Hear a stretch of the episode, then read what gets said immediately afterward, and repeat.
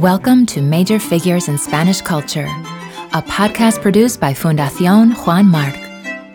In each episode, we invite renowned experts to sit down and share stories about some of Spain's most distinguished figures who have greatly influenced and contributed to the advancement and richness of Spanish culture.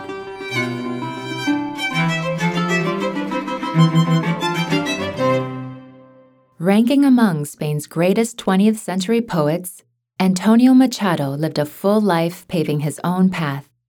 He was part of the generation of 1898, a group of writers that were concerned about Spain's position in the modern world and wrote to inspire people to reassess their values in order to awaken a national consciousness. Unlike his contemporaries, Machado adopted what he called eternal poetry which was based more on reflection and intuition than on intellect. Marjorie Glanz is here with us to narrate the essay of Nuria Morgado, Associate Professor of Contemporary Spanish Literature at the College of Staten Island and the Graduate Center, City University of New York. Antonio Machado, Seville, 1875, Collioure, 1939, is one of the great figures of modern European literature. In the Spanish speaking world, he is today esteemed as one of the greatest Spanish poets of the 20th century and one of the primary voices of the so called Generation of 98, a group of intellectuals committed to Spain's moral and cultural rebirth after the Spanish American War. His presence has been paramount on the consciousness of the literary, cultural, and intellectual generations that have succeeded him his poetic work, as well as his prose, has been the subject of much critical interpretation since the beginning. The enduring value of his work can be explained by the scope of his literary production and the depth of the themes addressed by it. Antonio Machado was not only a major Spanish poet, he was also an exemplary poet philosopher who was poetically concerned with questions of metaphysics and intuition. His philosophical interests were the results of his Krausist upbringing and family tradition. Born in Seville in 1875, the family moved to Madrid in 1883, and he and his brother Manuel studied at the Institución Libre de Enseñanza, the Free Institution of Education, the school that modernized the Spanish educational system. Inspired by the philosophy of Krausism, a doctrine founded in Germany by the post Kantian philosopher Karl Christian Krause, 1781 1832. The Institution was an educational project founded in 1876 by a group of university professors who distanced themselves from any official religious dogma and the moral and political imposition of the time. Significantly, it was at the Institution where Machado spent his early school years, that he developed an interest in philosophy and literature. Antonio Machado's oeuvre is a slender one, concentrated into a few books of subtle and emotional poetic texture. His first book of poetry, Soledades, Solitudes, 1903, was re edited in 1907 with the title Solitude Galleries and Other Poems, Soledades, Galerías y Otros Poemas, a modernist book in character and style which emphasizes the emotions in time, lived and transcendental, as they impact him.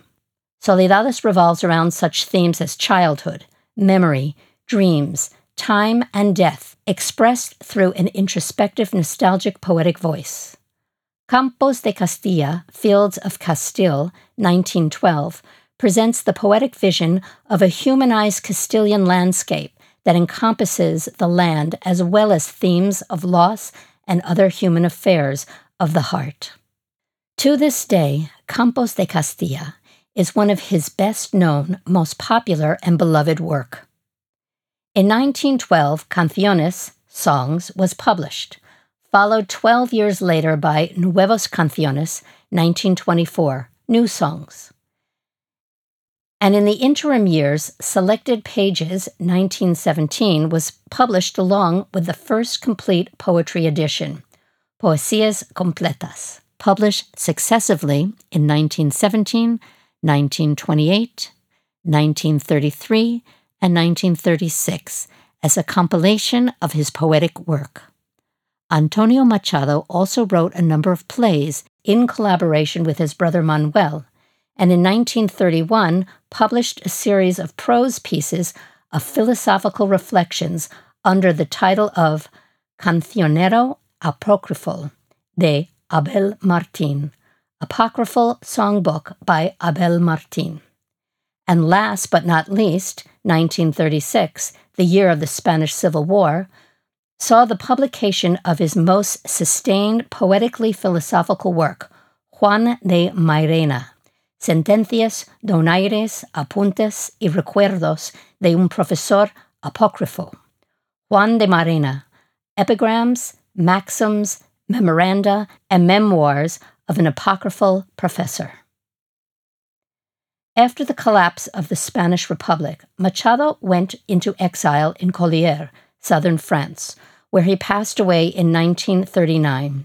Appendices to Juan de Mairena, along with previously unpublished fragments, were compiled and posthumously published under the title of Los Complementarios. His Ars Poetica, like that of his apocryphal Juan de Mairena's, deems poetry to be like music, a timeless art that aspires to transcend the particular moments in which it is produced. But it is precisely the lived time of the poet, or temporality, that the poet attempts to eternalize.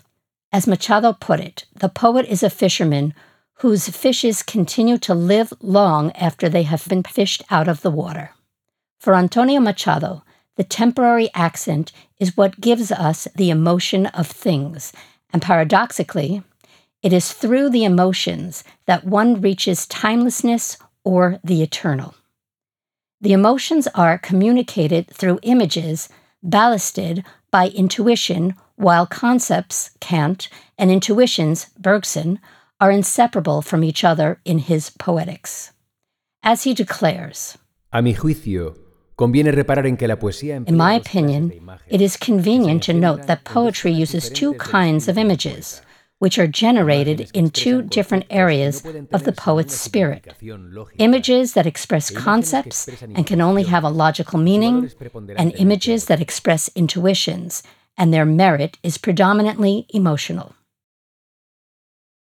As such, Antonio Machado always rejected the kind of poets and poetry that only concerned itself with abstract images, devoid of emotions.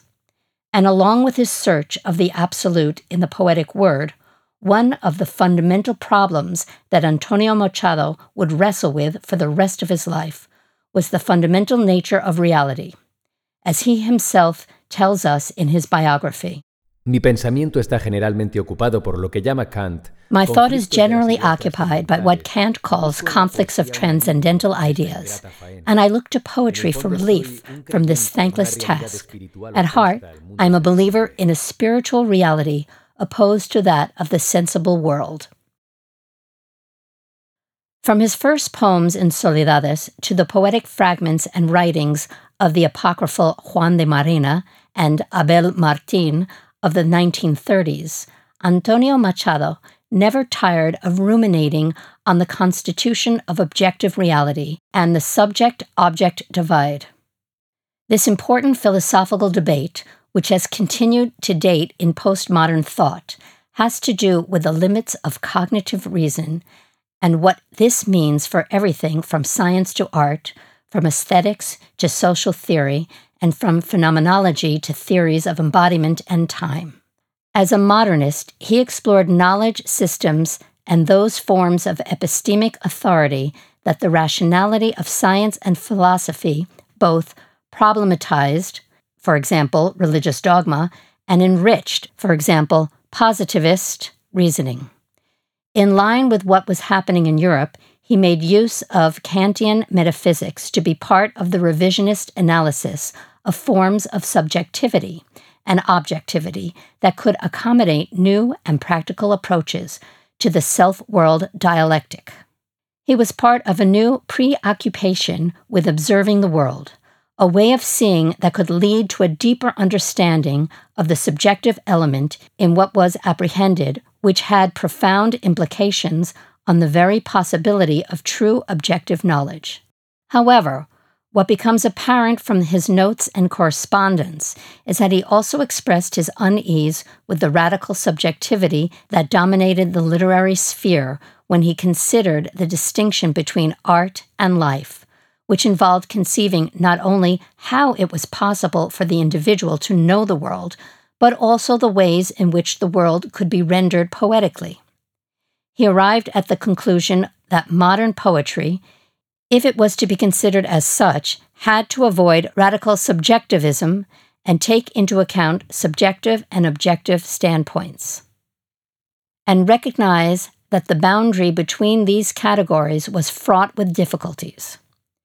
His disquisition on the limits of knowledge and the fundamental nature of reality were engaged by much of his poetry and poetic philosophical thoughts, not only as a preoccupation about the correspondence between the external world and the individual's subjective experience of it, but also as a form of skepticism with regards to how adequately logic, science, and language could chart this external world. Metaphysics appears to him as an intellectual exercise that fails to convince us that it reaches the absolute truth that it proposes. Machado's skepticism shows its nonconformity with absolute truth and is a reaction or antidote to the kind of intellectual complacency or laziness that allows dogmatism to develop. Faced with contradictions, paradoxes, or irresolvable conflicts of a metaphysical nature, his skeptical, dialectical vision of the world helps him avoid simplistic and dogmatic views of reality. Machado's dialectical skepticism stands up against the dogmatic skepticism of someone that pretends to know with certainty that truth does not exist, for example. But his dialectical skepticism neither affirms nor denies anything. Machado takes a stand against radical or dogmatic skepticism when he affirms through his apocryphal Mairena El escepticismo, lejos de ser como muchos creen, skepticism, far from being as many believe, an eagerness to deny everything is, on the contrary, the only way to defend some things. And declares skepticism to be a vital position that is not afraid of contradictions. He summarizes his thinking with the statement Esperemos que no sea verdad nada de lo que pensamos. Let's hope that nothing we think about is true. Indeed, the many contradictory ideas manifested in his work could very well represent his expression of truths that are so ambiguous and conflicting that only paradoxes can encompass them. His inclination towards paradoxical thought is revealed in a letter to Miguel de Unamuno published in El País on August the 14th, 1903, where he declares, No rechazo ya la paradoja como expresión de la verdad. I no longer reject the paradox as an expression of truth, since it's obvious that at least in this lower or earthly world in which we live, things usually occur very much in an inverse ratio to their appearances, and that a great discoverer of truths will occasionally be a great forger of paradoxes. He also recommends doubting our own doubts, since it is the only way to start believing in something. Machado considers doubt as something constructive, a base from which beliefs can be built, since, quote, we have not yet realized that beliefs raise problems independent of religion. Machado even proposes that human beliefs should be scrutinized by skeptics, and he proposes that Christ will return as a skeptic, since only among the skeptics will he find, quote, embers of good faith, everything else is ash. It no longer serves for the good bonfire. The contradictions that provoke the thesis and antithesis of all metaphysical speculative thinking are resolved in Machado in a synthesis that gives way to a cordial or good faith. Hence, the importance of the principle of contradiction in the sphere of faith. For good faith, as Machado would say, along with reason, are the basis of the skeptical or dialectical method necessary for human knowledge, which, despite its limits, or perhaps because of it, is what makes humans attempt to go beyond themselves by means of speculative reason, transcendental, in contrast to subjective interpretation. As his apocryphal Juan de Mairena declares, La buena fe, que no es la fe ingenua, anterior a toda reflexión, Good faith, which is not naive faith, prior to all reflection, much less that of pragmatists, always hypocritical, is the result of skepticism, the result of the frank and sincere search for the truth. Machado's cordial faith is represented by the figure of Christ. Not in vain, Antonio Machado thinks that Christ is together with Socrates a master of dialectics. Y como triunfa Sócrates de la sofística protagórica, And just as Socrates triumphs lighting the way that leads to an intellectual communion, Christ triumphs discovering another kind of universality, that of love. The way to the communion of mankind is through love. As Machado declares, no basta la razón, el invento socrático para crear to create human coexistence, reason is not enough, but it also requires faith in corazón en un communion, a convergence of hearts in the same object of love. And this brings us to the theme of the multiplicity of subjects that for his apocryphal Abel Martin, Juan de Mairena's teacher, is the passionate problem of love. The heart is a fraternal monad that, quote, by essence cannot sing alone, nor can it be enough to itself, nor affirm itself without affirming its neighbor. Human fraternity, as a representation of the heterogeneity of being, and it is in that fraternal monad that the revelation of the essentially other is made possible. Porque es allí, en el corazón del hombre, Because it is toca y se there, in the heart of man, where another divine otherness is touched and suffered, as a you of all, object of loving communion, a you who is he. Antonio Machado highlights the heterogeneity of being, and in contrast to Leibniz's individual and independent monad, underlines the nostalgic for the other monad. Along with these thoughts, he declares El hombre quiere ser otro. He aquí lo específicamente humano. Man wants to be another. Here is what encierra en la is specifically human. although his own logic and natural sophistry no es nunca enclose him in the narrowest solipsistic conception. nostálgica de lo otro. His solitary monad is never thought of as self sufficient, but as nostalgic for the other, a patient of an incurable alterity.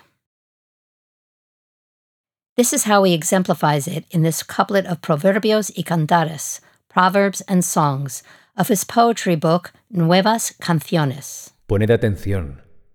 Un corazón solitario no es un corazón. Pay attention, a lonely heart, it is not a heart. This Machadian desire to get out of himself, to meet the other, began as early as 1907 with his Proverbios y Cantares, Proverbs and Songs, and he returned to this theme repeatedly over the years. The active apprehension of the other is genuine recognition. This is how Machado expresses it in the poem that opens his Proverbios y Cantares. El ojo que ves no es ojo porque tú lo veas, es ojo porque te ve. The eye you see is not an eye because you see it. It is an eye because it sees you. Or in this other poem, also from Proverbios y Cantares, No es el yo fundamental, eso que busca el poeta, sino el tú esencial. it is not the fundamental self, that which the poet seeks, but the essential you. Today we find Emmanuel Levinas's attempt to solve the problem of rationalist solipsism through a theological ethics of the other, very similar to that of Machado as a possible way out of the labyrinth of solitude, towards a universal brotherhood or sisterhood. In this way, we could well consider Machado as a precursor of Levinas. Machado's thought invites us to widen the limits of knowledge, to rise above the senses through the mere force of speculation, embracing the multiple paradoxes, antinomies, stuttering, and contradictions that are nothing more than an attempt to understand the intimate life of the world, while recognizing the ultimate impossibility of such a task. Machado proposed that faith, or good faith, closer in kind to an ethical faith rather than a religious faith, was the result of skepticism or the sincere search for the truth. For Machado, faith is the way to truth. Faith cancels out instrumental reason. Remarkably, he proposed this at the turn of the 20th century, a moment that could well be considered the onset of postmodernism, when the interest in the connective tissue of reality eventually led to the theory of relativity and quantum mechanics, destroying the grand narrative scheme of modernity. According to Machado, then, reality is made up of contradictions and the building and interpretation of reality is completely relative to an observer. This is what led to Jacques Derrida's undecidable Aporias. In that light, we could consider Machado a precursor of postmodernism, but with a humanist touch, for in the end, it is the deeply humanistic character of his work that makes him one of the most emblematic figures of the turn of the 20th century. Thank you for joining us on Major Figures in Spanish Culture. Roberta Johnson, Professor Emerita at the Department of Spanish and Portuguese at the University of Kansas and Adjunct Professor in the Department of Spanish and Portuguese at UCLA, will join us next time to fill us in about the first woman to ever receive the prestigious Miguel de Cervantes Prize for Literature, Maria Zambrano.